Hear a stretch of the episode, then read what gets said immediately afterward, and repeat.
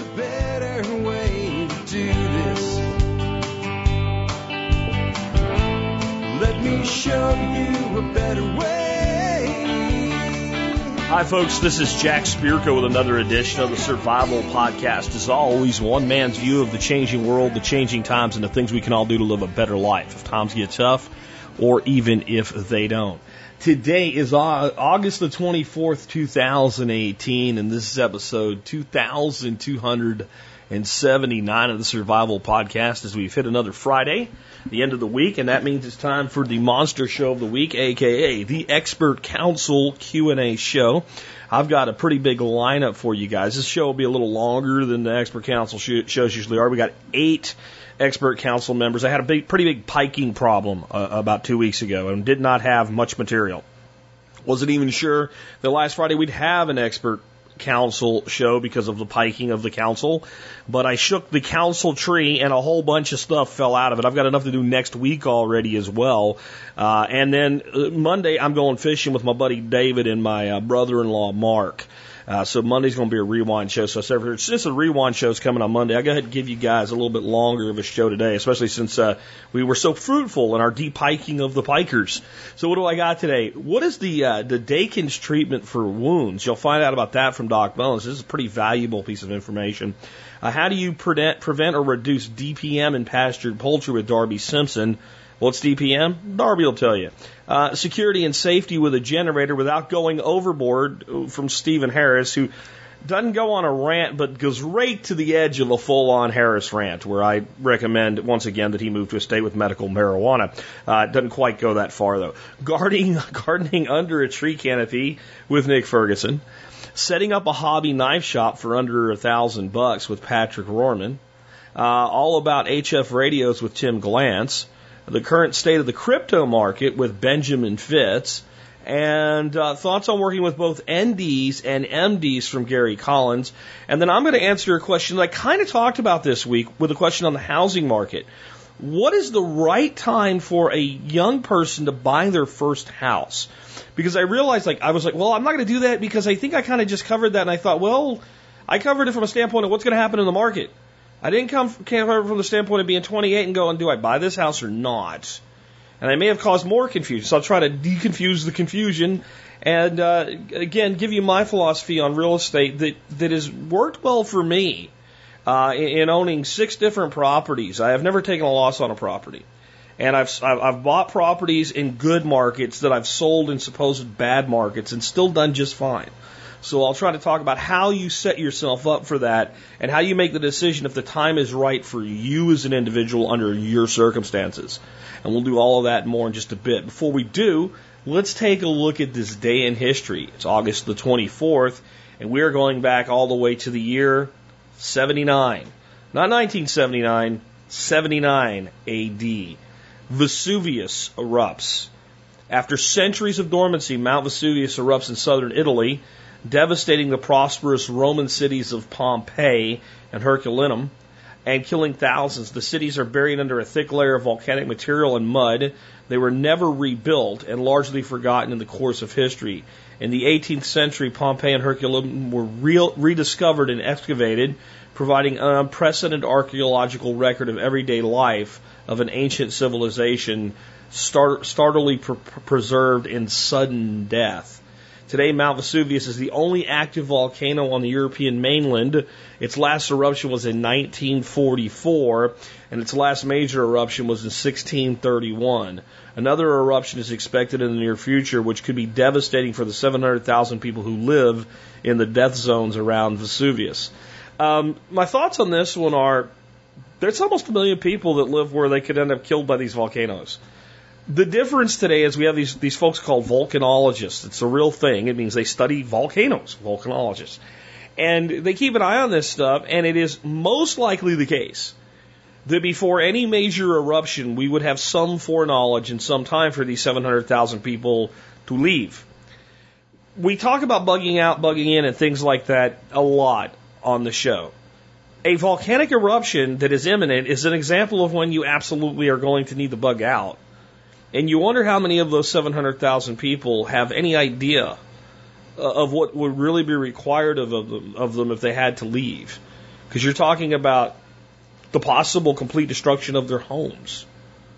You often wonder why people live in places like this or any other place where complete destruction could happen. And when you start analyzing it, you realize there's actually not a lot of places where there isn't some major threat. The entire east coast of the United States, I don't remember the island, but there's an island off the coast of Africa that's volcanic. That sooner or later, that, that basically the top of that island mountain will fall off and go into the ocean, and it will create a tsunami that will largely devastate the entire eastern United States. It's not an if, it's a when. It could be a thousand years. It could be 10,000 years. It could be 10 years. We just don't know. If you look at the West Coast, they have similar threats from earthquakes, forest fires, tsunamis. Right here in Texas, we have threats from hurricanes, tornadoes, etc.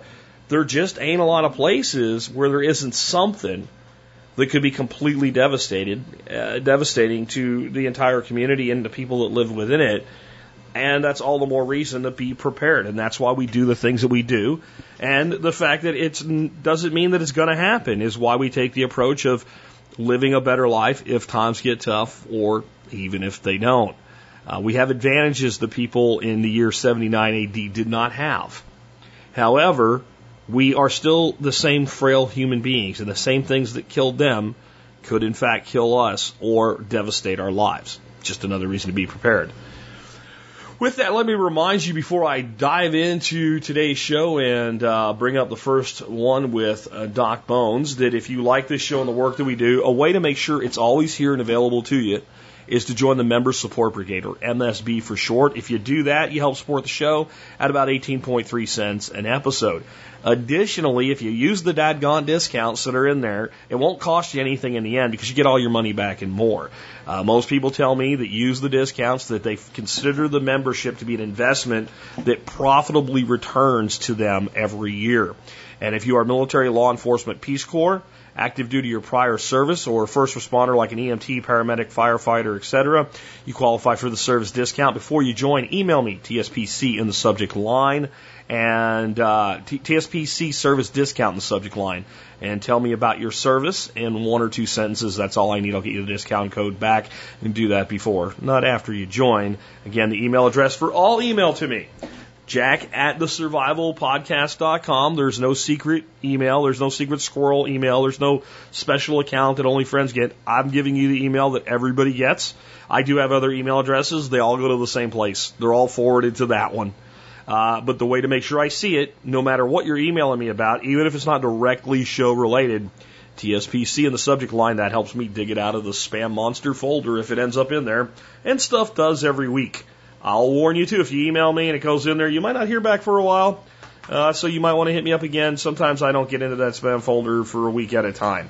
All right, with that, let's go ahead and hear from Doc Bones on something called the Dakins treatment for wounds. Doc, take it away. Hi, Joe Alton, MD here, also known as Dr. Bones of www.doomandbloom.net, where you'll find over a thousand articles, videos, and podcasts on medical preparedness for any disaster. What kind of affordable and simple method can you use that would give you a good chance of preventing or actually even treating infections in open wounds. Mm-hmm. Well, there is one method that was used as far back as World War One, and that could be the answer for the medic, and that is wound care with something called Dakin's solution.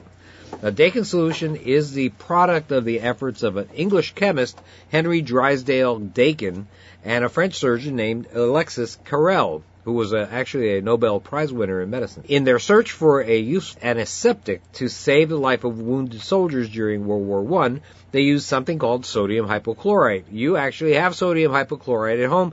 That is household bleach. And baking soda to make a solution that actually had pretty significant protective effect against infection.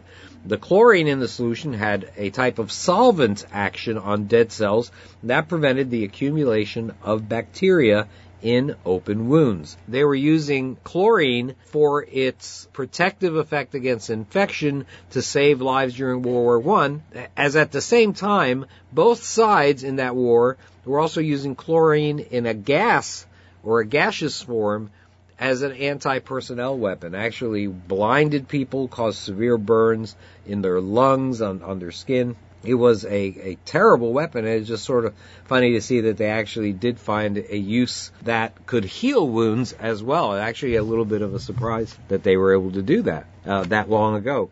Well, today Dakin solution is still considered effective enough. I mean, this hundred year old solution considered effective enough to be used after surgery and on chronic wounds like bed sores by many practitioners. It's it's very easily prepared. Can be made stronger or milder by varying the amount of bleach you use and you use it simply to clean the wound during dressing changes or by pouring onto the affected area. Some people moisten dressings that are used to put in an open wound. Now let's talk about what the recipe is. To make Dakin solution, you're going to need just a few items, and this recipe, we're going to make a video on this as well. But this recipe is from uh, the Ohio State University's Department of Inpatient Nursing. Start off with unscented, not extra concentrated household bleach that's sodium hypochlorite solution, 5.25%, and baking soda, sodium bicarbonate, a pan with a lid, a sterile measuring cup and spoon, sterilize them uh, by boiling or in the dishwasher uh, in the heating cycle, sterile canning jar, and a sterile lid.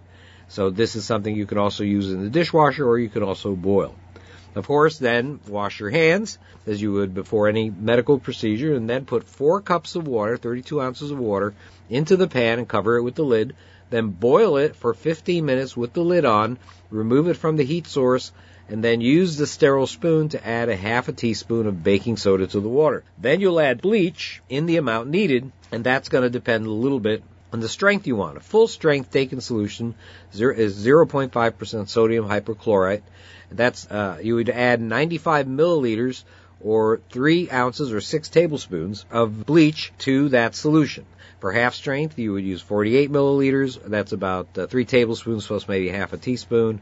Quarter strength would be uh, one tablespoon plus uh, maybe two teaspoons, maybe one one and a half, one one and two thirds tablespoons, and one eighth strength would be just two and a half teaspoons. So that's how much you would use to make one eighth, one quarter, one half strength, and full strength Dakin solution. Now, if you don't, if you didn't remember this, three teaspoons equals one tablespoon equals 14.7 milliliters.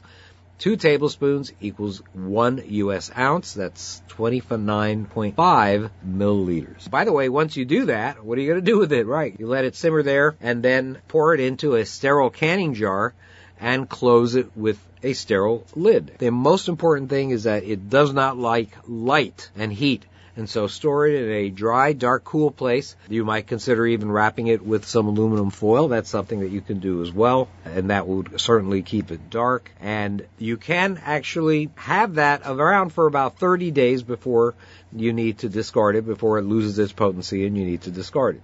For survival purposes, though, I would make it as I need it for wounds that occur, or maybe just have a, a jar or two available at, at any one time. Because remember, once you open it, you got to discard the remainder after a day or so, and it only lasts about a month, even if you don't open it. Oh, by the way, I will say that there is a company called Century Pharmaceutical. They have what they call a buffered version of Dakin solution that's thought to last about a year. So you can look that up, Century Pharmaceutical, Dakin Solution, D-A-K-I-N. You want to pour it into the wound once daily for mildly infected wounds, and twice daily for heavily infected wounds with a lot of drainage of pus, things like that, uh, redness. Uh, alternatively, you can most moisten but not soak dressings used inside the wound. And when I say used inside the wound, I mean dressings that do not touch the top of the skin. Dressings that go inside into the, the hole made by the open wound if you're going to use that method, I would use a milder strength, not full strength, and observe progress. I would prefer using it as a cleanser, honestly, as opposed to a regular component of a wet, wet dressing, because some studies show that use in this matter can be injurious to developing cells. Now, having said that, if you're dealing with a very severe infection as opposed to just trying to prevent one from happening, it may be reasonable to incorporate Dakin's solution into the dressing because of just the severity of the infection. Dakin's solution can also be used, believe it or not, as a mouthwash for infections inside the oral cavity, but you must never, ever, ever swallow it. That's bleach. You're not, don't want to swallow bleach.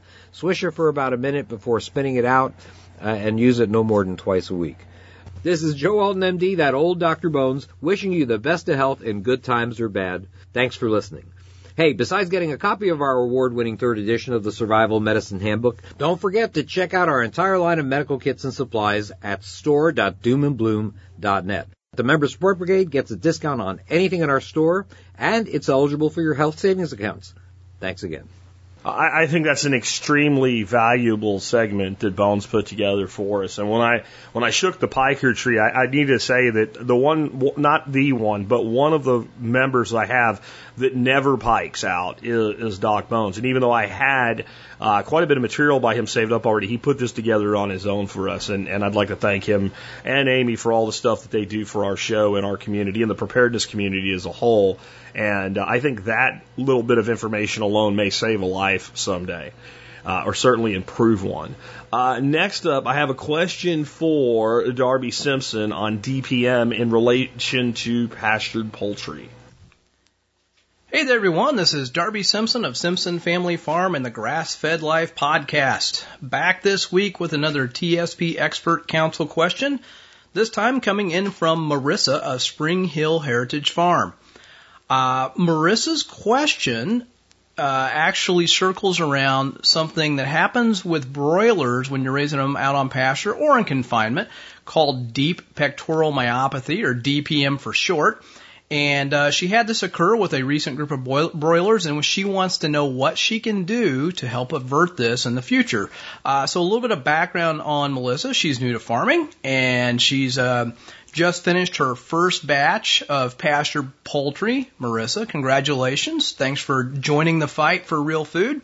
Uh, and she said the, uh, the, the quality of the birds was just absolutely fantastic, and she was very, very happy with everything, with the exception of one chicken that had a strip of green meat near the breast, likely due to DPM. Now, her understanding is that this is uh, due to activities such as, you know, wing flapping in the birds that are bred to have a big, meaty carcass. Uh, her concern is, you know, the nature of raising poultry uh, on pasture kind of lends itself toward higher rates of DPM, and that the effects uh, you know, could uh, really turn customers off if they were to see that in the meat. And uh, again, she's kind of wanting some advice on how to prevent or detect or just otherwise deal with this.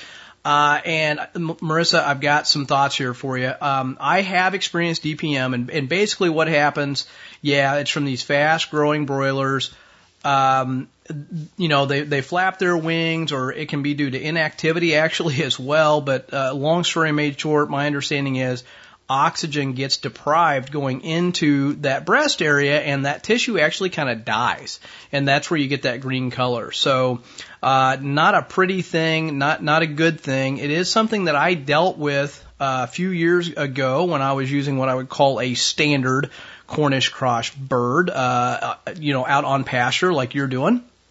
And, uh, you know, frankly, when you sent in your question, I realized I haven't dealt with this in a number of years, and I think maybe I know why. I've I've switched, um, you know, to using a slightly slower growing uh, strain of Cornish cross. And if you're listening to this, and you're interested in pasture poultry. Please understand, not all Cornish cross chickens are the same. There are many, many, many different strains of Cornish cross out there. Now, most hatcheries, and by most I mean probably over 90% of them, the Cornish cross birds they're going to have, those are the exact same birds that are getting raised in the great big industrial houses where you've got tens of thousands of chickens crammed into a nasty setting and they are programmed, designed, bred to do exactly what these great big companies want. And I, I started out using those, and that's when I witnessed DPM. Uh, you know, those birds get done in seven to seven and a half weeks. I'm actually working with a very small family owned hatchery now called Schlecht Hatchery out of eastern Iowa. Etta and crew are absolutely awesome. And what's really neat is that they've got a slightly slower growing strain of Cornish cross that uh, it's it's been the same for a long time. Yeah, it's a quicker growing bird. You still get that big breast, but I've not noticed any DPM. My birds take about eight and a half weeks, sometimes nine weeks to really get done, not you know seven weeks. And I think Marissa, that it, this is one reason that I have not seen that in a really long time. So uh, obviously, you want to also try not to stir the birds up out on pasture. You do want to keep them from flapping their wings really, really hard. Um, so you try to be calm when you move them. Don't use machinery when you're moving chicken tractors. I'm not a fan of that. I think it should be a person and a two-wheeled dolly uh, contraption like you know Joel Salatin uses, or like I, I just use a standard well-built, made in America dolly on my farm that's that's heavy and robust, and we move our, our new chicken tractors very very easily. Um, I, I tell you, I think that's that's key. Uh, trying to keep the birds calm, you're calm. Again, not using machinery uh, because wing flapping can lead to this. Most other instances of DPM occur probably because of being in confinement. Uh, there are other other issues besides wing flapping that that can lead to that. But you know, um, it, like if you were to you know uh, take a lawnmower around the outside of a, a confinement house and and and stir the birds up, or you know if a guy's walking through there picking up all the dead birds and just you know being really loud and you know uh, not being gentle and making all kinds of noise and getting them all stirred up, you know that's that's going to lead to it. So being gentle and calm as best you can is going to help. I think uh, probably what I see more of now um, are, are are bruising, and and that's from loading. But that that happens like right at the end. This this green tissue that takes like days and or weeks to develop. So that bird that you saw that in that had actually occurred sometime well before you loaded it up. Um, but when you go to load your birds, be sure that you're picking them up like a football and grabbing them like you're you're you're grabbing them around their wings so that they can't flap when you actually put them into that crate. That's the way that you, you keep them from getting bruised. That bruising will be, you know, purple, red, bluish color, and an inspector is going to see that and say, yeah, nope, you can't keep that wing or that leg or whatever because it, it's damaged. Uh, at least our inspectors here in the state of Indiana make you cut that off and get rid of it. So uh, that's one little trick from when you're you're loading them up uh, to to avoid that. But I, I think uh, you know the big thing is maybe go to a slightly slower growing chicken. And if you only had this in one chicken, I don't know how many you raised, but if you raised 50, 50 birds or 100 and you only had it in one chicken, uh, you know, it's not the end of the world. The good news is uh, you can still part the rest of that bird out and sell it if you're selling retail cuts, which you should be. If you want to make good money at poultry, you need to be selling retail cuts, if at all possible. Um, so, you know, you want to work with your butcher, or if you're butchering on your own farm, doing on-farm processing, by all means, make sure that you know you're watching for that. You're telling them to watch for it, and you toss that out. You do not want a customer to get that. That's that's how you uh, avert that on the back end with your your customers. You don't want them getting a hold of that. So, um, really, those are the uh, the big tips and tricks that I have for you, Marissa, and I hope you find that helpful. Uh, hey, listen to learn more about me. Go out to grassfedlife.co. Uh, tons of information out there, including blog articles, lots of podcasts, and oh, by the way, many of you have asked, finally starting a YouTube channel. Been a little busy with some other projects, including the Farm Business Essentials online course, but we're starting a YouTube channel. There will be all kinds of free stuff out there, including a segment kind of like this, but for YouTube. Ask a farmer. Shoot me a question if you got one at darby at grassfedlife.co. I'll be happy to answer it. And if you're into on-farm processing, like we just talked about here, Grass-Fed Life is going to be rolling out a professional um, on-farm poultry processing standalone course October 1st.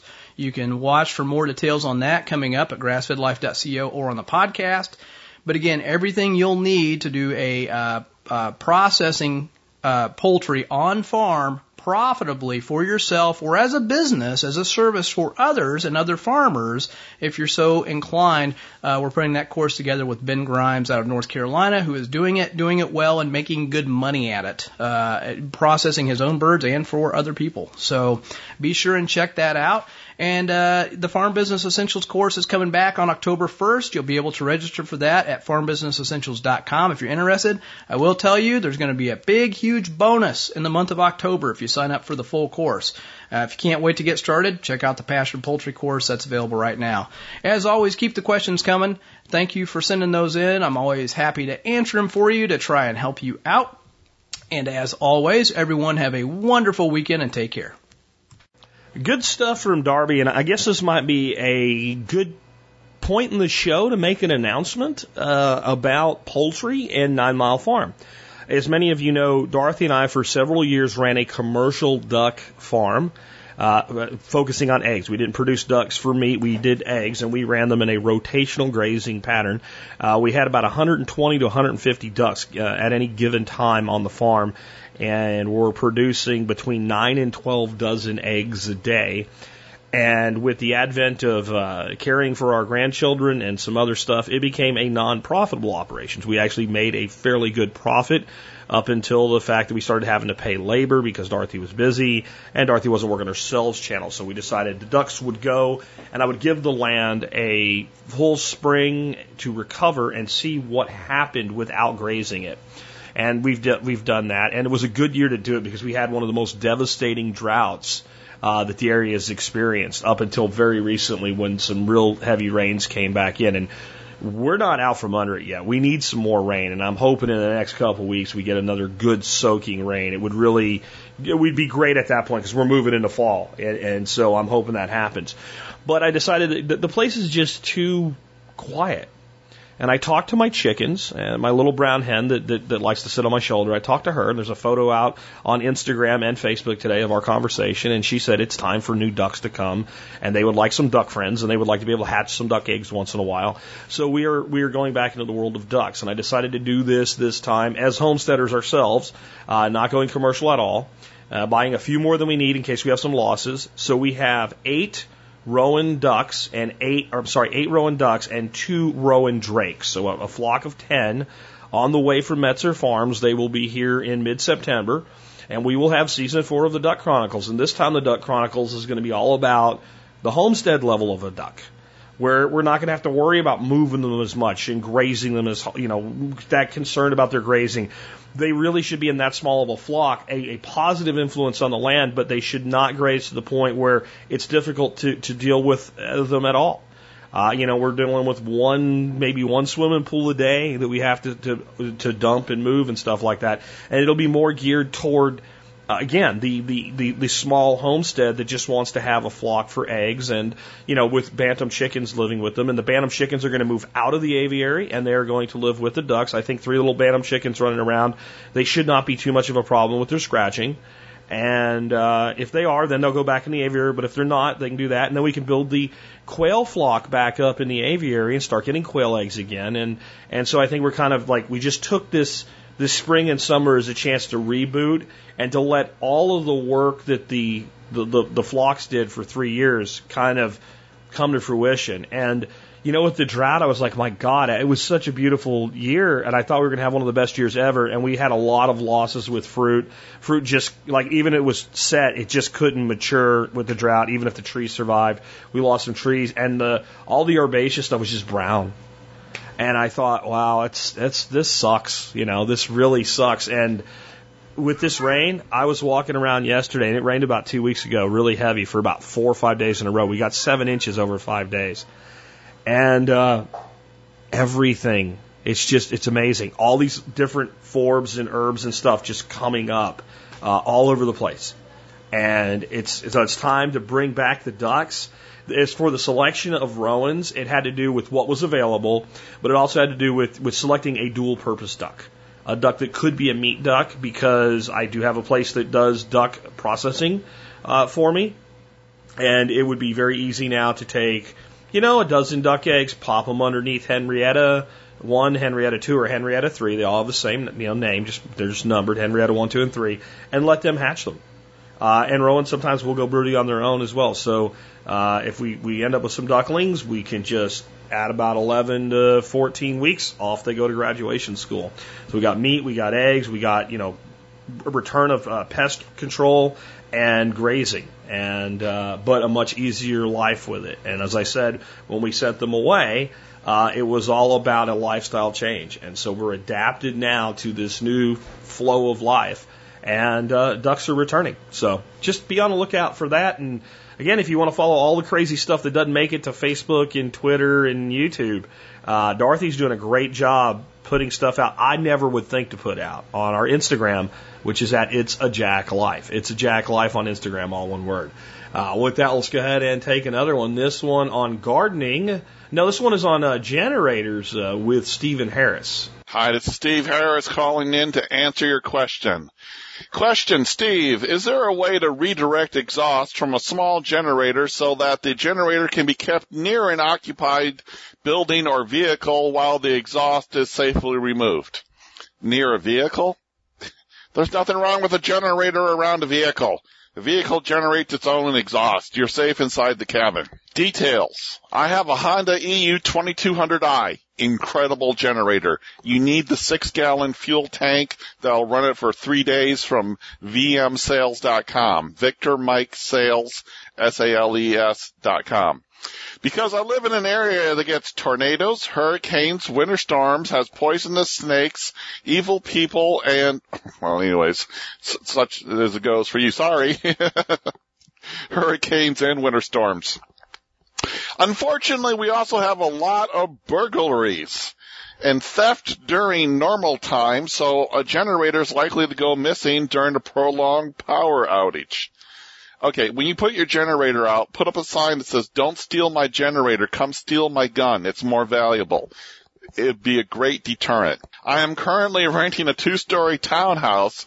If I want to be able to secure a generator, my options are either chain it to my pickup truck, but then I can't have it running when I have to go someplace.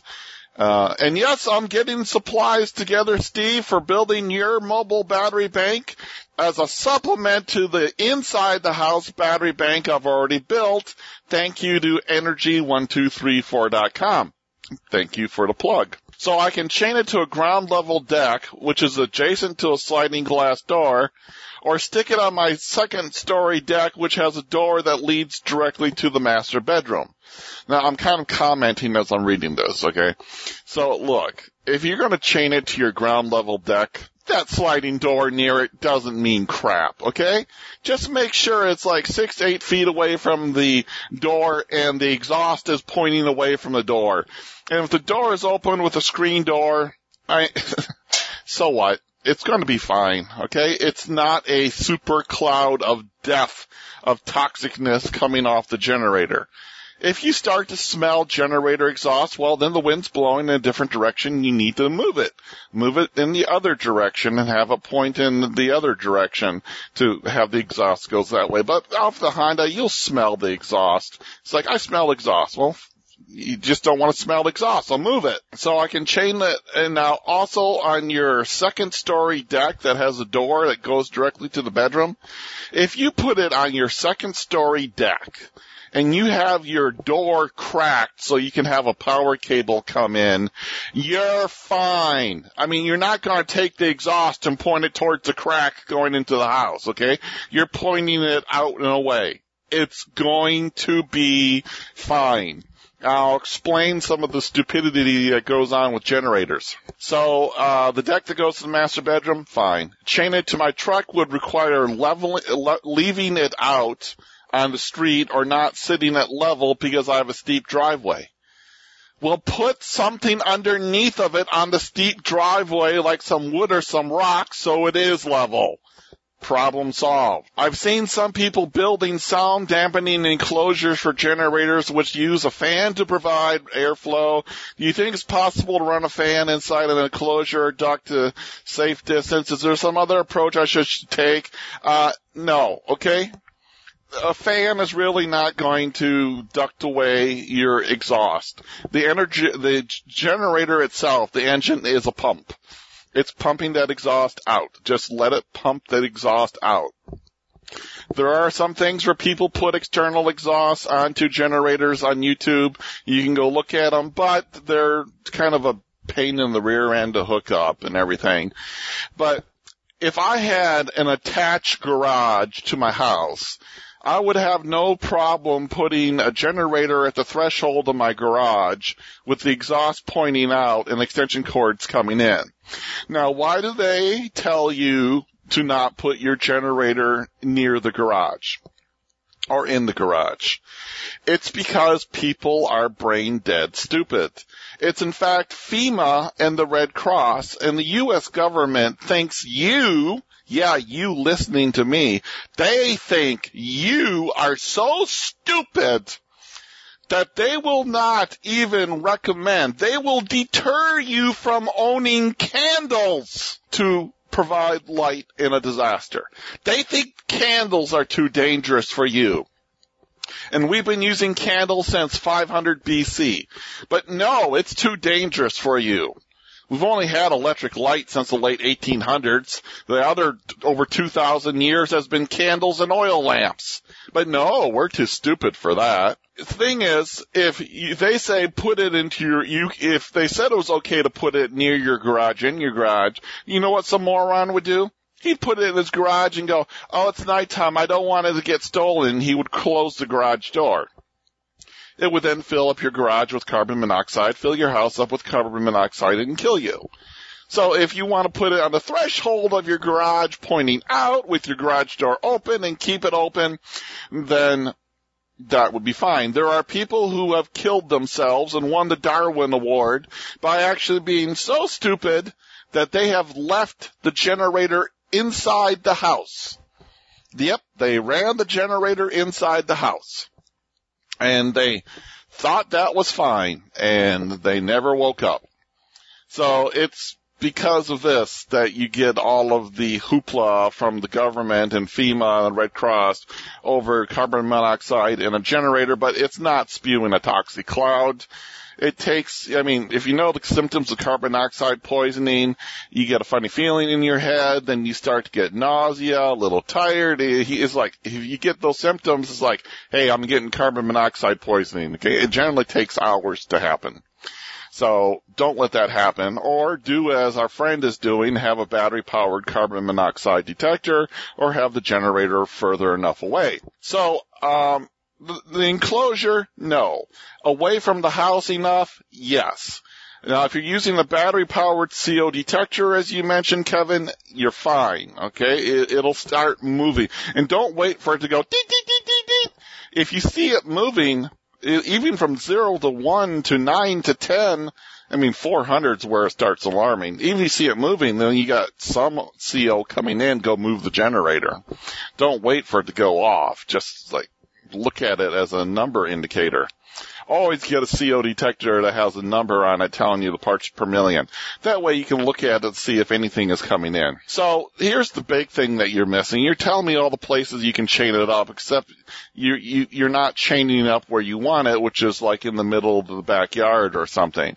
This is real simple. Go get one or two cinder blocks from Home Depot and dig a hole dig a hole about three feet deep and put one or two cinder blocks down into the hole, run a big long chain from it, and then bury the cinder blocks underneath the dirt. So you got the chain above the ground and you can chain up your generator. That way anyone wanting to steal your generator is going to have to cut the chain. Get a really good chain. At least you can have cheap chain, you know, below the ground, like less than a, more than a foot below the ground, you can have cheap chain. And Above the ground, you can have the bicycle lock chain that's hard to cut and everything else. However you want to do it, just make it harder for them. Uh, also, I would go to uh, Tractor Supply Store or Menards. I'd get four cattle panels, and I would just put them around the generator with zip ties and then I would uh, go get an electrical plug and put some uh, power wire onto it, but don't wire it to the plug. So it's not connected. It's just inside the socket. And run it with some alligator clamps to the fence and put a sign up that says fence is electrocuted. Die at your own risk that would be pretty much guaranteed to keep anyone away.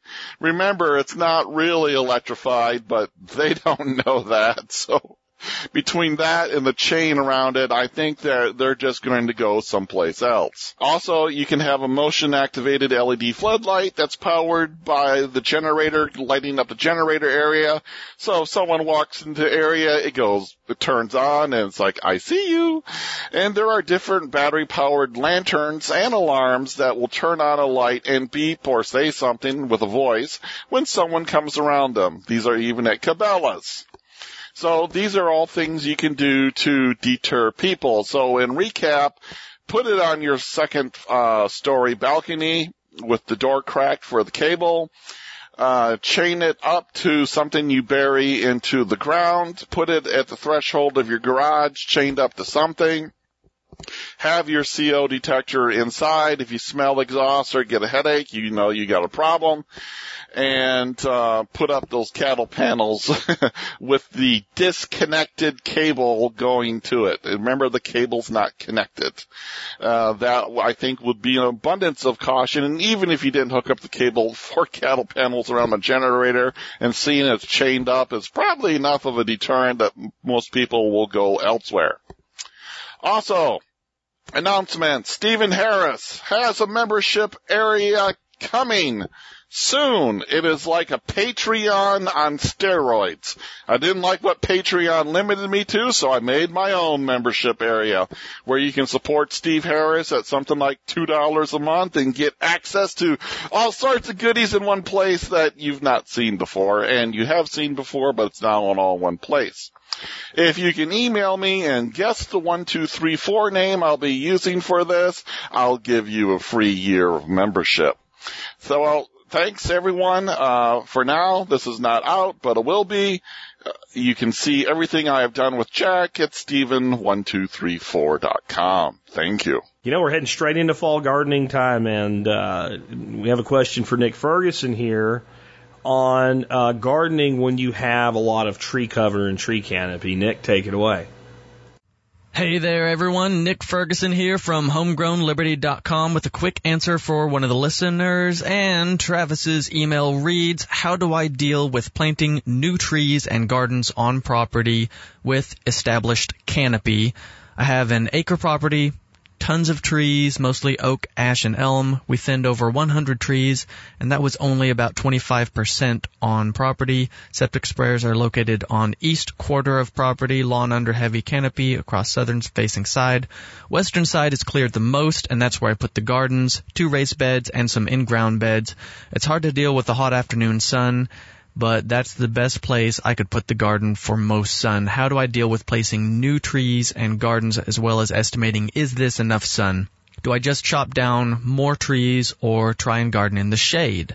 And he lives in Azle, Texas. Thanks, Travis in North Texas. All right. Um, assessing where to plant a garden when you have a full canopy forested area. Well, the first thing is we need to think about when your prime growing time of the year is going to be because that determines what direction and angle the sun will be hitting your growing area.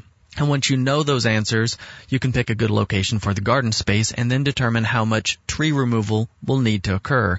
And the reason we start there is because we have a few limiting factors. And one is that we can only cut down trees. We can't just put them back if we make an oops. So we need to figure out exactly where the best location is going to be and then go from there. And if you do that right, then the only trees to be removed are the only ones that need to be removed. And I'd strongly suggest going slow with that. You can always remove another one if you decide the plants are suffering from too much shade. That's easy to do. Putting a 20 foot tall tree back takes years of growing time, so don't jump the gun. So let's hit a few of those items real quick. Where you live in Texas, summer is death time. So your growing times are going to be mostly relegated to fall and early winter, uh, kind of spring, early summer, and some in deep winter, but not a whole lot is going to do really well unless you have a little bit of season extension with uh, some greenhouse plastic. So you're looking at lower angles of sunlight from about fall and spring equinox to winter solstice. So that's lower angles Uh, you know, the sun is lower in the sky, so it can shoot underneath trees a little bit better. So you might not have to take out as many trees as you think. And there's a great app you can get for the iPhone at least. I don't know if you can get it on Android, and it's called Sunseeker. And I think it, it used to be like five bucks. Now I think it's like around ten bucks, but it's worth every single penny.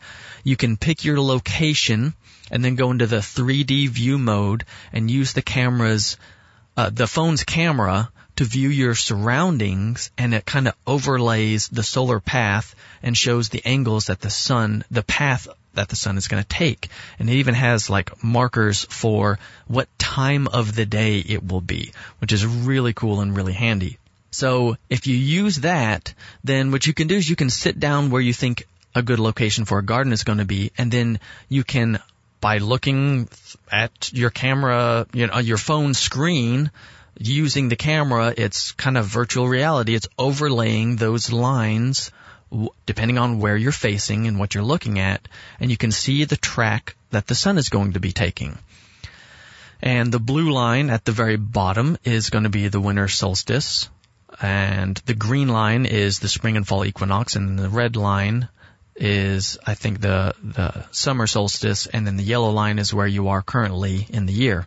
So, uh, man, I would probably start with looking at the northwest corner of the house. That's likely to be a good place to start looking for a garden space. There's going to be naturally a gap in the canopy because a house is there, you know, towards the morning, uh, towards the east and you may be able to catch a little bit more of those early morning sun rays depending on where that garden is, is placed. And you'll probably want to leave all the trees that provide western and direct southern shade. You pretty much only want that first four hours of morning sunlight hitting the plants. The rest of the day should be filtered or ambient light. So since you're an Azle, I'm pretty familiar with your environment and weather since, you know, Jack's not too far from where you live and I've been there a couple times. So, and man, let me tell you, it's not easy to grow in your environment. So I'd suggest doing what Jack does and probably use wicking beds. You can grow in ground, but my gut says you're going to have more success using wicking beds. Now, as for the question, is this enough sun? Well, you have to consider that when plants photosynthesize, there are upper limits at which photosynthesis shuts down completely and the plant is doing nothing but pumping water through its leaves to try and stay cool enough to survive. It's basically just sweating and it's not able to make any sugars really because it's too hot. So we definitely don't need sun up to sundown light hitting the garden veggies. It's far better for most garden vegetables to stay below that 90 degree threshold. And generally, there's almost no photosynthesis happening above 90 degrees Fahrenheit. So if it's 90 out and the sun's hitting them, they're definitely above 90 degrees and so photosynthesis pretty much just shuts down for the rest of the day. So what we want is for them to get some good morning sun and then just filtered light from about noon through the rest of the day. And, you know, depending on what your situation is, because I haven't seen it, that might mean keeping them under shade cloth in wicking beds or just putting some shade cloth up on the western side or maybe western and southern sides just to get them, give them that extra edge. You're just helping those plants get through the hottest, uh, most brutal, brutal part of the day. Just don't fall into the trap of thinking that your garden space should get all day direct sunlight. Now, for those of you listening who don't live in central Texas, this advice might not apply to you. It might, but it probably doesn't apply to you. My advice for a more northern grower will be entirely different than for Travis here. I just wanted to make sure I went on record as saying that this advice is entirely situationally dependent and may not apply to you listening. Now, as for Travis or anybody listening, if you're interested in getting tailored information specific to your location and situation, you may want to check out my consulting page on my website, homegrownliberty.com. I offer long distance consulting for those of you who need help troubleshooting something specific for your property. All right, that about does it for today. I'm Nick Ferguson from homegrownliberty.com. Check out my website for consulting and lots of great information. Thanks for the great questions, guys. Keep them coming. Do good things. Great stuff as always from Nick Ferguson. Next up, uh, we have a question for Patrick Rorman on setting up a shop as a hobby knife maker, not maybe a full time knife maker. Guy just wants to do it for a hobby, maybe make a few knives here and there for friends, make a couple bucks. Can you do that and be well set up for, let's say, under a thousand bucks? Patrick, take it away. Hey guys, it's Patrick with MT Knives coming to you today with today's expert council question of the week. Today's question comes from Gordon. He says, how would you set up a shop to make knives as a hobby? What is required and what would be nice to have? Ideally, I'd like, I would spend as little as, re- as is reasonable, a thousand dollars, you answered your previous question about stock removal versus forging, and I lean towards stock removal since I will likely need a belt grinder either way and money is limited. Thanks.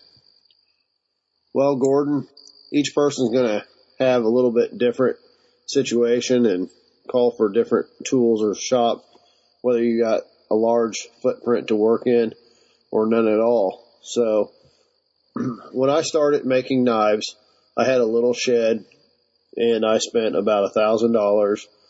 And I bought the, the basic tools that you need or are nice to have, which is a drill press, a bandsaw, a grinder, and then I build a forge. If you're going to be doing stock removal, you won't need a forge, so you'd still need a drill press, a grinder, and uh, a bandsaw are nice to have. There's a book called $50 Knife Shop. It's a great book for uh, a beginner like yourself, and you really can get started for very minimal cost. The question is, is how quick you'll actually be able to make knives and how much you'll be able to do uh, by hand. I've seen guys build knives with, and I've built a knife with nothing but a file and sandpaper and a drill press or a drill. But you're going to spend a lot of time, a lot of energy, and I feel like it's not worth the time to do that for more than one night. I put together a post on my website including uh, the four items I mentioned, the drill press, the bandsaw and the grinder, and also even a metal bandsaw, which I did not start with. And for less than $600, you can get those four tools and do a lot of stuff and do it quickly and efficiently. Now, the grinder's a 1 by 30 that a lot of people have used to make knives.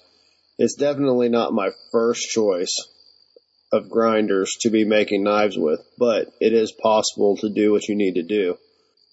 When you have a limited budget, you have to get creative and work with what you have to work with.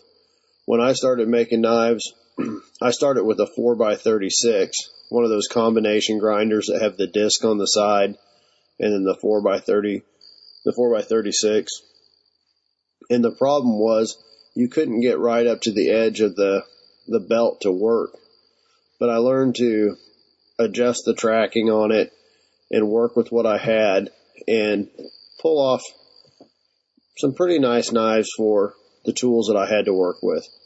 This 1 by 30 will be a little bit easier to work with but it has its drawbacks as well. Obviously, if you know that this is something that you want to do long term, I would suggest spending more money on a grinder and getting a nicer grinder from the start. But with a limited budget, you can always uh, upgrade your tools as you go. Thanks for your question. Keep them coming. I really enjoy helping answer these questions for you guys, and I hope you find it useful and learn something new. Once again, this has been Patrick Rorman with MT Knives. Stay sharp. Good stuff from Patrick. Next up, a guy we ain't heard from him from in a while, uh, Tim Glantz of Old Glantz Military, uh, Old Grouch Military Surplus. Old Glantz. That actually is the right name for it, right? Old Glantz. Old Grouch Military Surplus, of course, uh, answers your question on all military gear, surplus gear, and also uh, ham radio stuff. And uh, we have a question on HF radios for Tim. Tim, take it away. Hey everybody, Tim Glantz here from Old Grouch's Military Surplus with a long overdue expert panel answer. Um, and uh, this is an answer for Pat, who uh, is, a, is a licensed amateur radio operator, and is asking. Um, he's just getting back into ham radio. He's got some VHF and UHF radio, but says that activity is kind of dead in his area, which is common in, in a lot of areas, and a lot of times you have to kind of get people on board in your area for those local comms to get people you want to talk to uh, on the air. Um, and he's asking if I can recommend a good HF radio. Uh, a little background for those not familiar with these terms. Uh, VHF is very high frequency. UHF is ultra high frequency. Uh, those terms really uh, are kind of outdated. If we thought about frequencies these days, we probably wouldn't use the very and the ultra, but it comes from the early days of radio when they considered those ultra high frequencies and didn't think about some of what we uh, have technology to use today. But anyway, the gist of it is VHF and UHF are going to be your local communications, typically done through a uh, repeater uh, or direct radio to radio, and very similar to how your local police department, fire department, all that have their radios set up. Um, you know, a local ham radio repeater is going to cover uh, however much area, very similar to what those kind of area uh, ones will cover. So, you know, your local county or several local counties, sometimes less. Sometimes they're linked uh, either via radio or via computer. So there are ones that you can get on and talk worldwide and nationwide as long as the links are functioning.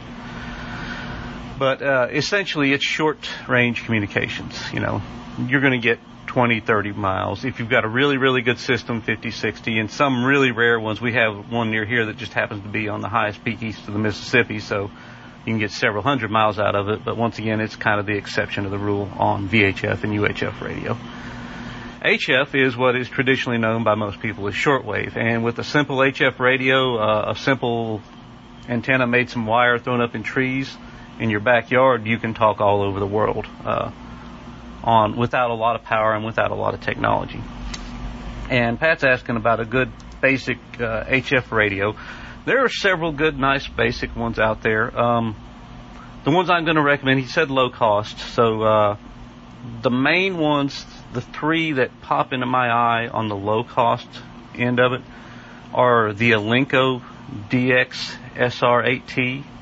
Uh, which is a 100 watt desktop, and they can be had about 525, 550. I'm looking at uh, Main Trading Company right now, and they've got 525. Or there's the Alinco DX SR9T, which is um, basically a smaller version of that radio. Uh, that's it can you still use it as a desktop, but it's also small enough that if you need to, you can use it as a mobile rig. You can mount it in your vehicle, you can mount it in a bug out trailer, or have all those options. Um, and another option, there's the ICOM IC718, which is a desktop transceiver. Uh, although three of those are under $600 new and less on the used market. Um, and so those are the three I would look at. For all three, you're going to need a 12 volt power supply, either, you know, a, a power supply you plug into the wall that's simply a transformer or a switching power supply, or a uh, battery bank. Uh, just go back and listen to all Stephen Harris's talks about battery banks. Since all your almost all your ham radio gear these days is 12 volt, if you've got the battery bank, you've got the power supply for your ham radio already. And the other thing you're going to need is an antenna and an antenna tuner. And antenna tuners, you've got your choice. You can either get a manual tuner where every time you change frequencies, you're going to have to go in and adjust it, or you uh, can get an automatic one that'll do it for you. On a budget, of course, the manuals are cheaper. You can pick up a nice used one, you know, at a Hamfest or on eBay for under 50 bucks. You can pick up new ones in in the hundred dollar range, whereas you're gonna be twice that or a little more for the automatics. Um, they've got their both have their advantages. The manuals, of course, require you to do more adjustment and tuning as you go, but it also puts you more uh, observant and participating in what your system is doing and involved in that process. So you notice, hey, my antenna is acting a little different because usually I tune this right here and now I can't make it work. Whereas, uh, you know, if something happens and half your antenna's laying on the ground, the auto tuner may just adjust for it and you don't realize it. You're just wondering why you can't get out and talk much. So I'd look at both of those options, and sometimes it's even good to have both. If you plan to maybe use it mobile, you leave the auto tuner with your mobile stuff and use the manual tuner on your, your desktop stuff. And then antennas, um, you know, with as easy as it is to take some old wire uh, and make a dipole antenna, just get some coax and look for any of thousands of sites that'll tell you how to make a dipole. Cut it for the lowest frequency you plan to use, and then let the tuner adjust it. Uh, or a simple wire antenna you can make, the G5RV, I would look that one up, and some of the others are all good options inexpensively to, to get you on the air. And with all this said and done, you know, you can easily be on the air for under $700 on HF with all new equipment uh, and an antenna you build. You know, when you build your antenna, just choose good wire. Um, I use military field phone wire because it's cheap. I, I, of course, I've got a big supply of it, but even if you're buying it, it's a lot cheaper than almost everything else, and it lasts forever. You can ask anybody that's been on a military base that's gotten tangled up in some old commo wire that's probably been laying there since the 70s. It's still good and intact, and it's very strong stuff. So uh, look at those radios, and of course there is the option to buy used. When you get into buying used, there's all kinds of other options out there. Um, but those are some new ones, and uh, you know if you're just getting back into radio, I'd say get a new one. That way, you know you know it's working out of the box. You're not taking the gamble of getting a used one and don't realize there's something wrong and think maybe your technique is, is not working or anything else. Hope that helps, and you can always reach me direct, tim at oldgrouch.com if you got any questions. Uh, thanks for that question, and as always, Jack, thanks for the great podcast. Next up, we uh, have a question that actually came in for me on just basically what the hell's up with the cryptocurrency market. And I thought, you know, I think the person that's better suited to answer that question is Benjamin Fitz of uh, Crypto Gulch Mining. So, Ben, uh, take it away and tell us what, what do you feel about the current state of the crypto market? Hey, Jack and Survival Podcast listeners. This is Ben Fitz with Crypto Gulch. I'm the expert council member on cryptocurrency and blockchain. And we had a question that came in today from Thunder Tortoise. And Thunder Tortoise, I think his real name is Ken. Uh, he says, Hey Jack, what is the word on cryptocurrency? No one is talking about it. So it's the perfect time to talk about what or if to buy. Thank you. So thank you, Ken, for the question. I will say that there are people talking about it. If you look at the Google search, recent Google search history for the word Bitcoin, um, you're going to see that the searches for Bitcoin have been going up recently. And that's a good sign for Bitcoin that more people are looking into it. One of the things we're seeing right now is that, as you said, the prices are really low compared to where they were in January. But if you compare them to this time last year, for example, the prices are still up from where they were this time last year for most crypto. So I do talk to investors because I'm currently raising money for Crypto Gulch. We're selling equity in the company. And as I'm out there talking to investors, I can tell you that there are investors that do see this as a good time to buy they're very interested in crypto and, and they see it as a great opportunity to get started now before, you know, the next big wave. Now, having said that, when you're talking about investing, you don't want to invest more than you can risk losing. Cryptocurrency is a very speculative investment. It goes up and down a lot. And there is great risk with involved, involved in investing in cryptocurrency. You do not want to be taking out credit card loans or a second mortgage on your house to buy cryptocurrency. That is asinine. That is stupid. There are a lot of people that tried to do that in December and January when they saw the prices going up crazy. You do not want to fall into that trap. Now, if we look at the cryptocurrency market right now and we're trying to look at maybe what to invest in, if we look at the market you'll want to go to a site like coinmarketcap.com. Coinmarketcap.com. The idea is they look at the current price of that cryptocurrency and how many of that cryptocurrency exist, and that's where they get the coin market cap. Just like if a stock for a company, um, you look at the total number of shares that exist, and then you look at the current price of that share if you trade it on the stock exchange, and that's how you get the market cap of a company that's a publicly traded company. So we do the same thing for crypto. It's not the best measure, but it is a measure that we can all use. And if we look at it right now, out of the 1,865 cryptocurrencies listed on CoinMarketCap, Bitcoin makes up 53%. Most of the money in crypto is all invested in Bitcoin right now. If you looked at this number a month ago, it was probably 40% Bitcoin and 60% altcoins. If you look at it back in, in January or February, it was probably closer to 30%. Um, I don't remember exactly when, but, but it got pretty close to 30%. And what that meant was that there was a lot more money spread out across all of these 1,865 cryptocurrencies. So what you're looking at right now is that most of the market feels that Bitcoin is more stable. So they've moved their money from altcoins into Bitcoin. You just look at how many, how many, uh, what the Bitcoin dominance was, how much uh, of the p- total money invested in all the coins was invested in Bitcoin a year, a month ago or two months ago. And what we had been seeing was we'd been seeing that number go down. In 2017, you were seeing the numbers go down and Bitcoin was becoming less and less dominant. And now it's going back up. So that means that more people are focused on Bitcoin. So that's one measure you could use. Do you want to be um, investing in Bitcoin because you think it's more stable, or do you want to take more risk and invest in altcoins? Right now, altcoins are a riskier investment. There's a lot of altcoins out there. What I would suggest doing is I would suggest looking at the top 20 or the top 100 uh, of the coins on the coin market cap. Now I can tell you there's a lot of coins in there that I don't like, even in the top 20. And there's a lot in the top 100 that I don't like. But there are some that are doing well.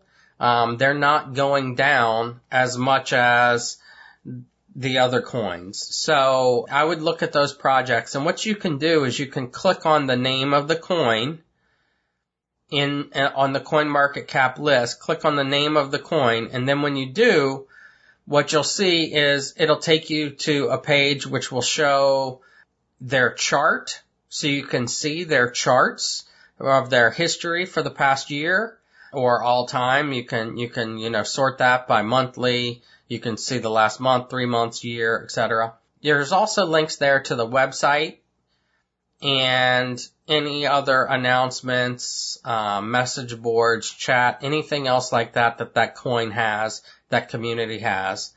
That's one way to look at the coin and say, hey, is this a coin that a lot of people are involved in? Is there a lot of activity on the message boards or chat? I would go to the website and, and look at the website, look at their white paper. And the white papers a lot of times are going to be techy but one of the things I look at is not just the white paper, because maybe you don't understand the tech and maybe it just sounds great to you, but look at whether or not they've actually been able to implement some of that technology.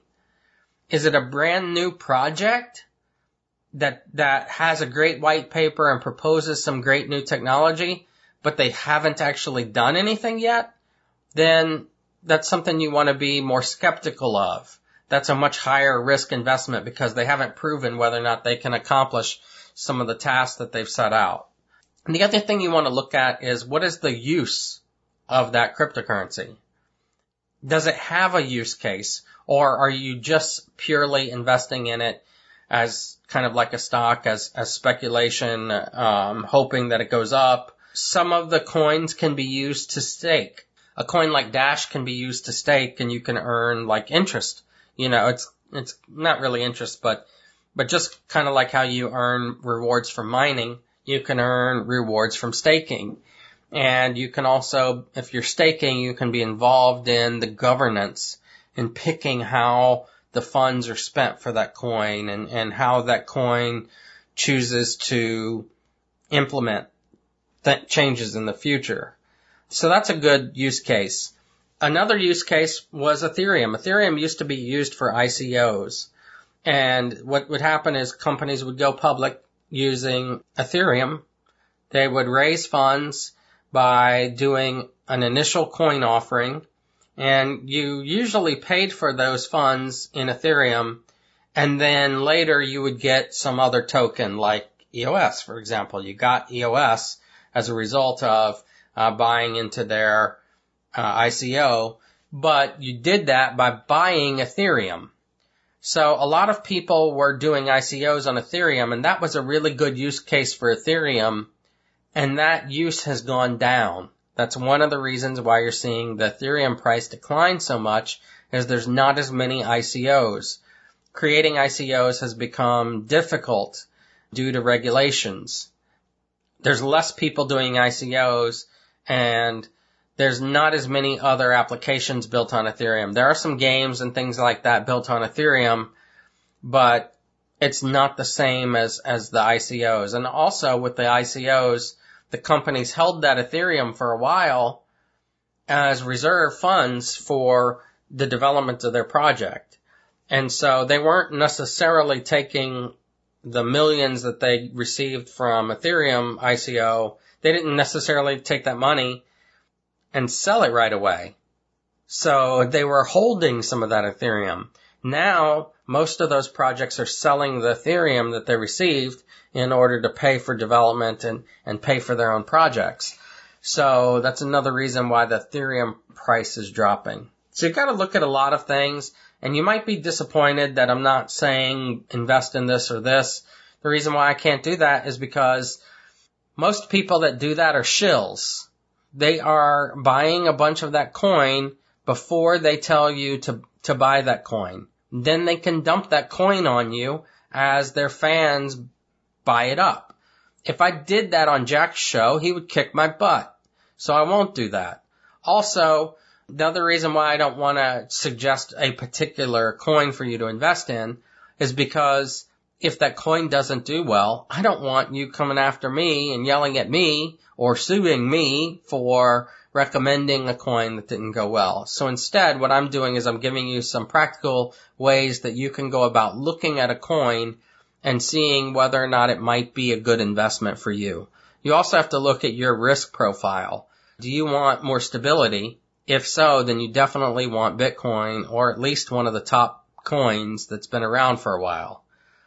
If you have a willingness to take on more risk and potentially lose all of your investment, then you can be more speculative and you can go after from some of the new projects that have good idea but haven't proven themselves yet. That's higher risk but potentially has a high reward. That's a little advice for you today. Thank you for the question, Ken. Thank you, Jack, for the platform. Thank you, Survival Podcast listeners. I hope you have a great day. This is Ben Fitz with Crypto Gulch signing off. Yeah, great stuff from Ben. And I, I think that with cryptocurrency, we need to take a much longer view of things. But as I've said, and I do believe is the case, that coming out of this, as you see cryptocurrency stabilize, and I believe we'll go on another bull run eventually, a lot of the garbage will go away. This is the great purge when we're going to see the legitimate projects come out of this doing really well on the other side of it. I think the day of just, you know, rolling up the next coin and throwing it out there and getting it listed and, and, and making a bunch of money on it uh, are, are long gone. And, and God bless that. I don't want that to be the space that we're in. We don't need 9 million cryptocurrencies. We need a, a, handful of cryptocurrencies that hold their value and grow value over time and do the job that they're supposed to do well, which is enable transactions between individuals uh, that, that don't involve the state. That I mean, that's one thing we always need to re- remember about what the point of cryptocurrency is. It's not about getting rich. What it's about is enabling trustless transactions between independent parties without the need of a banking system and without the need of the state. Uh, anyway, next up, I got a question for Gary Collins on, you know, working with an ND versus an MD, and should you do both, and, and, and things like that. Gary, take it away. Hey everyone, this is Gary Collins, creator of the simplelifenow.com, where I discuss all things living off the grid, getting ready to go off the grid, travel trailer, travel trailer living, remote living, simple living, just good stuff, primal health, paleo, all that stuff that makes your life easier. Make sure to check out my new book series called The Simple Life. It's doing really well. And to give you a heads up, there's a good chance I'll be speaking in Texas early in 2019 and signing books. So I'll keep you posted on that. Today's question.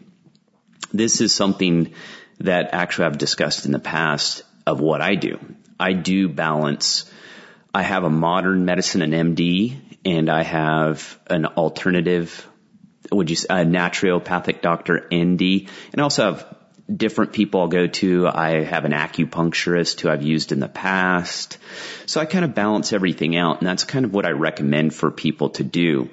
You know, if you, if you rely on just one side of either traditional medicine or more of, you know, it just depends. I like to use both because I do not want to go to a naturopath for a mechanical injury.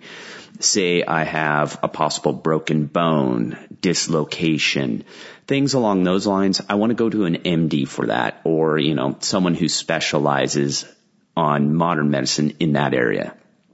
Now, if I'm having, say, some weird skin issue or digestive issue, something along the lines of nutrition or something I can't quite figure out in that, I usually go to a naturopath doctor for that. And if I don't get a good answer from one, I'll go to the other. And it makes it a little more complicated. But as I've discussed in the past too, no one knows your health better than you. So you have to educate yourself. Knowledge is power. One of the five principles of what I teach. So when you go into one of these doc- doctors, either side, if you know your body and you know what the heck's going on, it makes it a lot easier for you to relay that information to that doctor so they can figure it out or refer you to someone who will. When you go in like most Americans today, not having a clue, well, you don't know what you don't know, right? You're, you can't explain yourself to them, so the doctor's just kind of guessing. So that's big piece of advice that I would give, obviously, and you guys know I teach this, is that you gotta know your body. You gotta understand basic health, nutrition, exercise. It's, it's your body. You're in control of it. No one else. Well, I hope that helps guys and make sure to, uh, stay in touch with me. Remember, I do not use social media anymore really. So you have to sign up for my newsletter on thesimplelifenow.com or, you know, that my blog. That's the way I keep, people keep up with me. So Dustin sent me a question. He said, um, when is the right time to plunge into home ownership? And uh, here's those details. Jack, a little history. I was never educated as a youth on credit, home ownership, etc., and I've had to learn all of my lessons in the school of hard knocks. In the past five years, I've decided to pull up my bootstraps and get serious about life.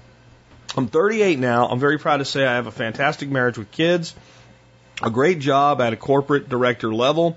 I have literally erased all debt, paid it off, no bankruptcy, including student loans, despite the fact I have no degree uh, from it and have fantastic credit rating of 750 plus. I make a little north of 100,000 per year in Southwest Florida, which puts our household at about the upper middle class, despite uh, the fact that my wife is a stay-at-home year-round mom. My question is, we currently rent a single-family home on one and a half acres and enjoy it. To purchase an identical home and own it would be approximately a 500 to 1,000 more per month than our rent. Home ownership is a dream of ours, but it seems a prudent thing to do on paper is to rent. How do you know when the time is right to jump into owning a home, especially without impacting the quality of life for my wife and kids? I want to own a home, but I'm not about to be house broke just to say the bank holds my note instead of my very good landlord. Should I wait until my stats, credit, lack of debt income give me more bang for the buck in the market? Help, I'm a relatively new listener, but I love the podcast. You're a man on my wavelength and I enjoy all the content. Even topics I normally wouldn't consider like aquaculture, turkey raising, etc. Thanks for any help or advice. Your situation's a little different than a lot of other folks. There's no doubt that you can afford to buy a house. Uh, an income of over $100,000 a year in Southwest Florida, you can buy a house. Now, there, you can go to areas of Southwest Florida that are very, very expensive where you, you really can't afford to live. Like one of my favorite places in Southwest Florida, Sanibel Island. Um, but when you're talking about 1.5 acres and kind of homesteadish and all, you're, you're more interior. And, and, and property in that area is actually, people think it's very expensive. It's actually very affordable. I was actually kind of surprised at, you know, what you could buy a four bedroom house in a neighborhood for, even not that far from the beach. Let's say 20, 30 minutes from the beach. So, um, there is affordable property there. When you start looking at acreage, it gets a little more difficult. And you've done enough shopping that, you know, you're looking at 500 to a thousand bucks.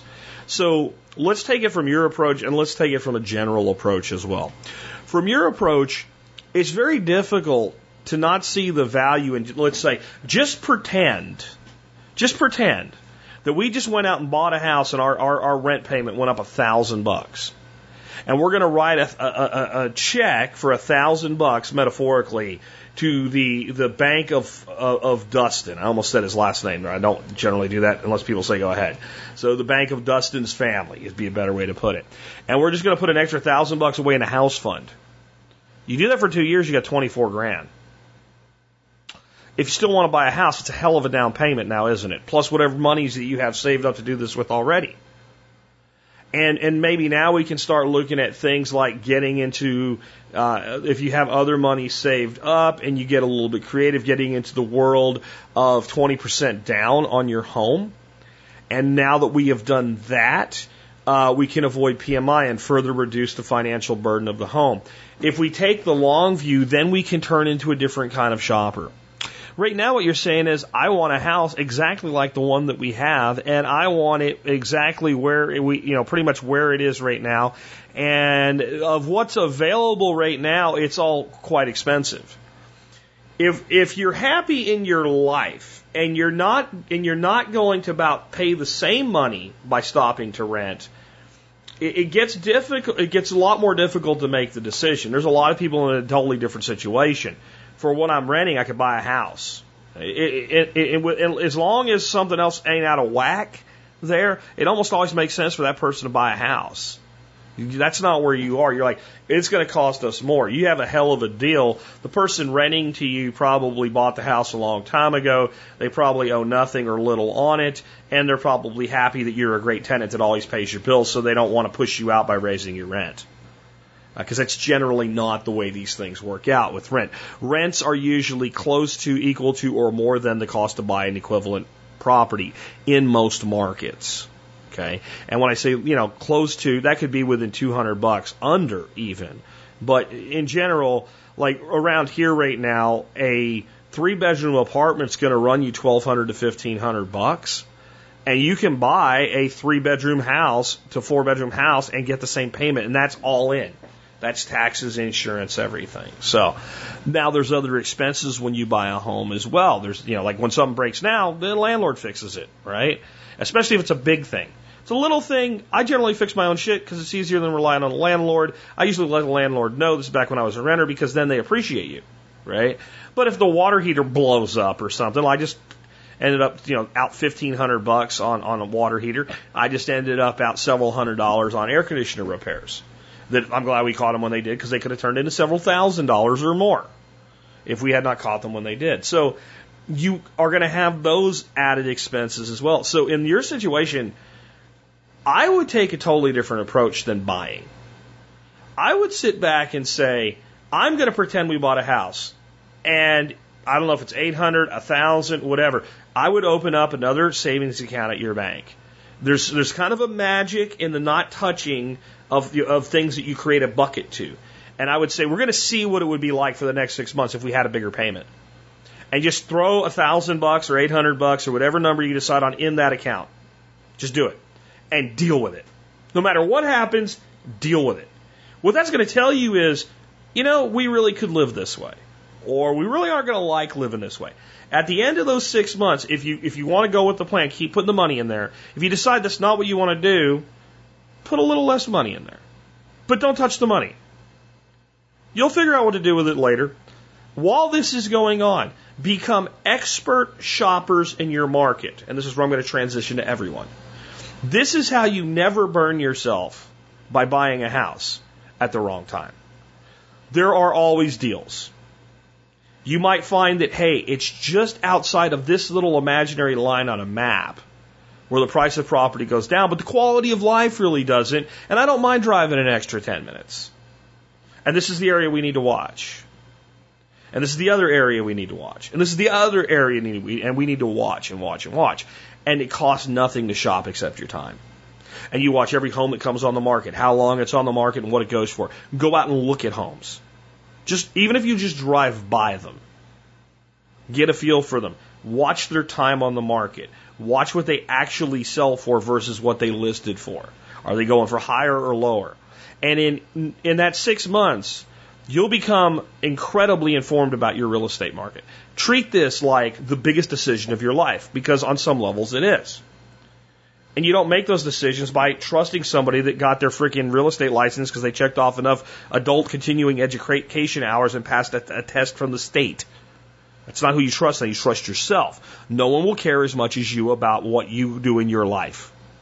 So you treat it that way when it's something this big.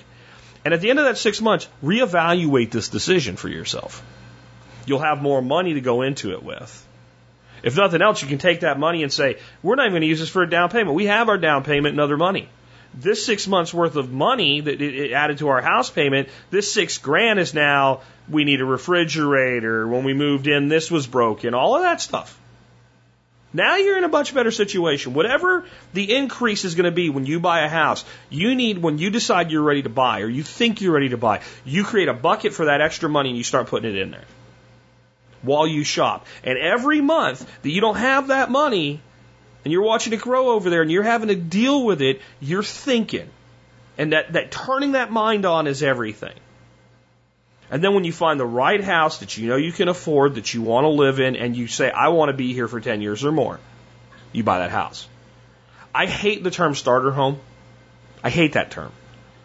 Um, because, and it's not that you might not buy a home and in two or three years decide you, you know, because life changes, you want to go to a bigger home.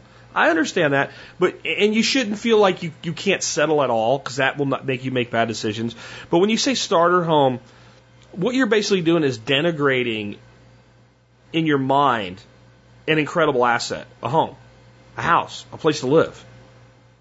And and if we think that way, the problem then becomes that, well, it's not good enough and it's just temporary. And it's a lot like renting with a little savings account underneath it. And you could probably done better without it, unless you're in a really hot market and the perfect timing, which you can never rely on.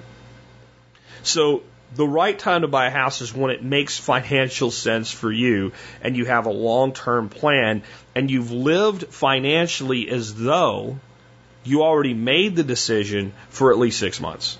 Now, I know not everybody's going to do that, but if that's at least your goal, you'll do a lot better in making your decisions. And I think that's that's the key is is being a long term shopper. And it's hard to do when when a market does heat up and houses are getting multiple officer offers unseen. You know, my kid bought in the middle of that, and I really wish he hadn't. But they they had made up their mind, so I guided them as best I could under their circumstances.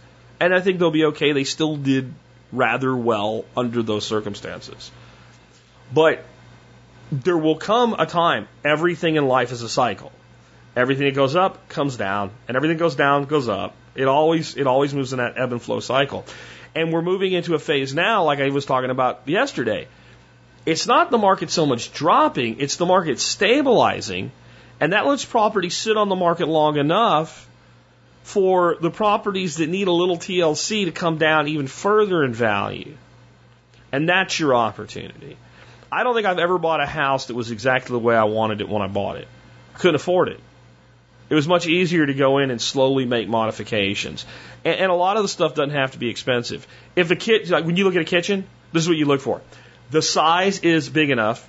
The layout is, is pretty much the way I would want it. Because if that's the case, cabinets and countertops are not that big of a cost.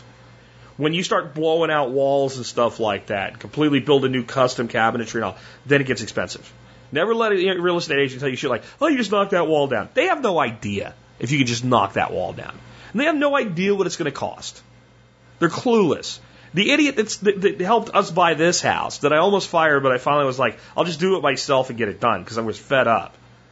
Said, well, I'm going to get you a quote to get the house painted. Okay, I didn't ask you to do that, but go ahead. $20,000 to paint the inside of my house. I almost punched her in the head. I don't believe in hitting women, but I almost punched her in the head. I mean, it's like the, the, the gall to even think that that was $20,000 to paint the interior of a house. My God. So don't trust real estate agents. Trust yourself, trust your gut. Take a long term shopping approach. There's always time.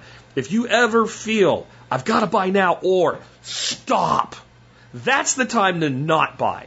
That's where you're becoming emotional about something that you have to be a effing Vulcan when it comes to. I've said this before, when it comes to real estate, I am a Vulcan. I don't get emotional. It's, it's a house, but you could lose it. I'll find another one. There's over 1.3 million owner occupied structures in America. Uh, 130 million owner occupied structures in America. There'll be another one. I'm not, I'm not going to play that game. 1.3 million. What, that's a dumb, that's a jack slip, right? No, it was like 130 million single family housing units in America. I, I, I, I don't have to buy one tomorrow. And then when it comes to the negotiating, you have to be cold hearted. When, when we ended up with the, the appraisal knife cutting the seller here and doing great things for us, my idiot real estate agent wanted us to come up with $15,000 extra cash. I'm like, did you get your license from sending in box tops off cereal or what? You know, and then then they, his their agent went to our agent with you know they're trying to figure out how to deal with this and they didn't expect for it to. I don't care about your problems. I'm not overpaying for a house because I care about your problems. I've never met you. You take that approach, and at the right time is whenever it works for you, and you don't have to worry about the market at all if you take that approach. It's, it really is that simple. And the reason you don't have to worry about the market is when the market's way too crazy and you really shouldn't buy, that approach will keep you from buying. You won't look at the market and say, well, I think it's at this point in the parabolic curve of the cycle and a technical analysis. You'll just go, no, I'm not overpaying. And you'll, you'll figure out where the deal is because there's always a deal in good times and bad. With that, we've wrapped up another episode of the Survival Podcast. I want to remind you that one of the ways you can support this show is by doing your online shopping at tspaz.com. That's T-S-P-A-Z.com. Go there, you see all my reviews, all of that good stuff, everything I've ever reviewed on Amazon, over 200 reviews. Everything's alphabetical. If it's there, I own it. I spent my money on it, or I wouldn't advise you to. You can check out the deals of the day. As long as you start there when you do your online shopping, you help support us no matter what you do.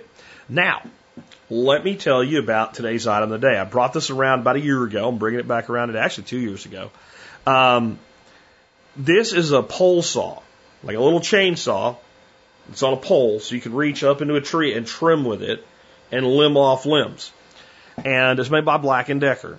And I bought it. I did not buy it on Amazon. I bought it at Lowe's, and this is why. We went to my father-in-law's place to to clean everything out. We had moved him to uh, a memory care facility, and we were selling his house.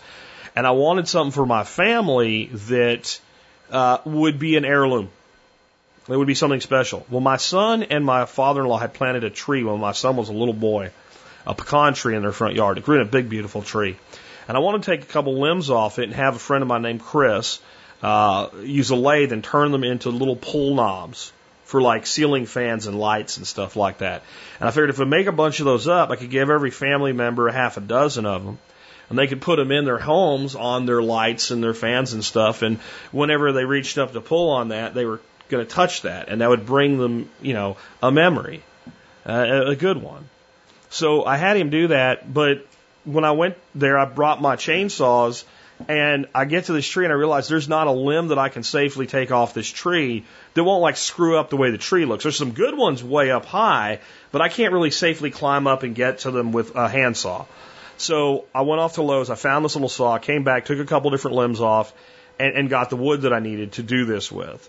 And I was like, when I bought it, I'm like, it's the only thing they have. It's a rechargeable Black and Decker. I don't know, man. You know, I, we'll see. And if I figured if it didn't work good, I'd just take it back. No, I kept it and I use it all the time now.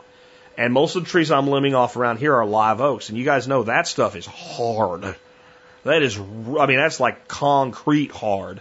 And uh, it does a great job. It's not very expensive. And I believe that it's one of the tools that should be on homesteads of let's say an acre or more. You get this thing and the plug-in Oregon Power Now electric chainsaw, and small homesteads you can do just about everything you'll ever need to do. And and, and with a pole saw you'll be able to do it safely. Now, chainsaws and safety go hand in hand. You need to know the rules. If you've never run chainsaws before, take a safety course with chainsaws. But once you do that, you'll understand what I mean by a pole saw being a lot safer way to take down certain branches and limbs and limb off trees, not just to, to prune them, but sometimes to limb off certain things before you drop the whole tree. Uh, I just posted, by the way, totally different subject. I posted a video on Facebook uh, yesterday of a guy almost getting killed cutting down a dead tree. And I said, I've said before, and I talked about chainsaws on the air, that when you are going to drop a tree, you prepare two 45 degrees in opposition to the fall of the tree avenues of egress, ways to run away. So if you're going to drop the tree straight in front of you, you need a runaway point that's 45 degrees off of that over your left shoulder and your right shoulder both cleared. That way, if anything goes wrong with that tree, you have two different ways you have prepared, you've cleared the way, you can haul ass. This guy's dropping a dead tree, which is dead trees make dead men, and he's down like under a rock trying to cut it really low. And when it starts going, it starts wobbling back and forth. He doesn't know which way to go, and he's stuck down. And I can't believe he didn't end up dead. I mean, he was very lucky to survive given the size of the tree and what happened. And it should have been cut much higher, and those avenues of egress should have been prepared, uh, and they were not. So be safe with chainsaws, but one way to enhance your safety is to use extension pole chainsaws to limb off and trim your trees. And this Black and Decker tool is a good one. If it wasn't, I wouldn't recommend it. And you can always help us how? Online shopping at tspaz.com. T-S-P-A-Z dot com. That brings us to our song of the day from Elvis Presley as we wrap up Elvis week. It's called Raised on Rock. And it was written by the same guy that wrote Suspicious Minds. And one of the reasons it was written is a songwriter that got Elvis to record songs, it was good for him. So they wrote a song for Elvis. And the song invokes a lot of his own music, including original music and songs that he covered. Um, but what it really talks about is growing up as a child and as a young man in the world that became rock and roll. Uh, rock and roll wasn't a thing in, let's say, 1940. It wasn't a thing. I think it was 51. There was a DJ, I don't remember his name, in Cleveland that might have been 1951, first person ever use the term rock and roll music. And Elvis was part of moving music to a new world, to a new thing. Much as we had punk come along later on, we had rap music come along later on, which kind of wish we could go back and undo that, but I know some people like it. Um, but I think most of us that, that, that are here in this community that listen to this show are young enough that we don't ever really remember a world without rock music, rock and roll music in it. That we just that's not that's not something we can even conceive of as a world absent that. But it was not so long ago. And this song really is about being part of the evolution of rock and roll. Uh, and of course, it fed right into Elvis's ego, and he was uh, more than happy to uh, record it. Uh, I do think it's a good thing to cap Elvis Week off with, though, because it does take a look back at his career, uh, which honestly was going to be coming to a pretty bad end not too long after this song was recorded. And that's kind of a good thing to end the week on here. You know, um, I always say it, make the most of your dash, guys. When when you die, they'll bury you in the ground somewhere and put a stone over your head or put an obituary for you online or in a newspaper. One way or another, your name will be followed by a year you were born and a year you died, and there'll be a dash in the middle of it. That dash is you, and you have no idea when that second number is coming up. It could be tomorrow. It could be a long time away, and I hope for all of you that it is. But I know for some of us, sooner or later, fate catches somebody, and it might be us. Could be the next day. So make every second of that dash, you know, worth worth living. Think about that this weekend, and uh, if you have dreams that you're not working on, get working on them because you're either moving them forward or life's moving them backward. With that, this has been Jack Spirko with another edition of the Survival Podcast, Help you figure out how to live that better life if times get tough or even if they don't. Some call it folk, some call it soul. But people, let me tell you, it was rock and roll. I was raised on rock, got that rhythm in my soul. Every day when I get home, I turned on my radio. Listening to the music that my idols made. I knew every single record the DJs played. From honky tonk to hound dog to Johnny B. Goode. Chain gang, love is straight knuckle. I was raised on rock, got that rhythm in my soul. I was born to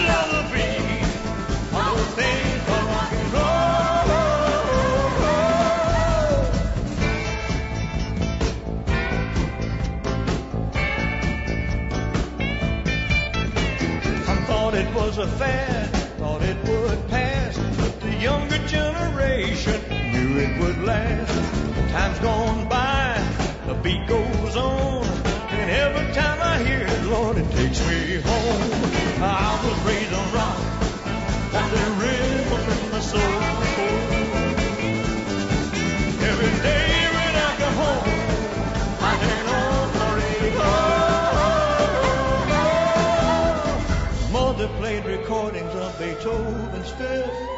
Mozart sonatas down the classical list. My papa loved to listen to those country songs while I was in the back room talking on. I was raised a rock, got that rhythm in my soul. I was born.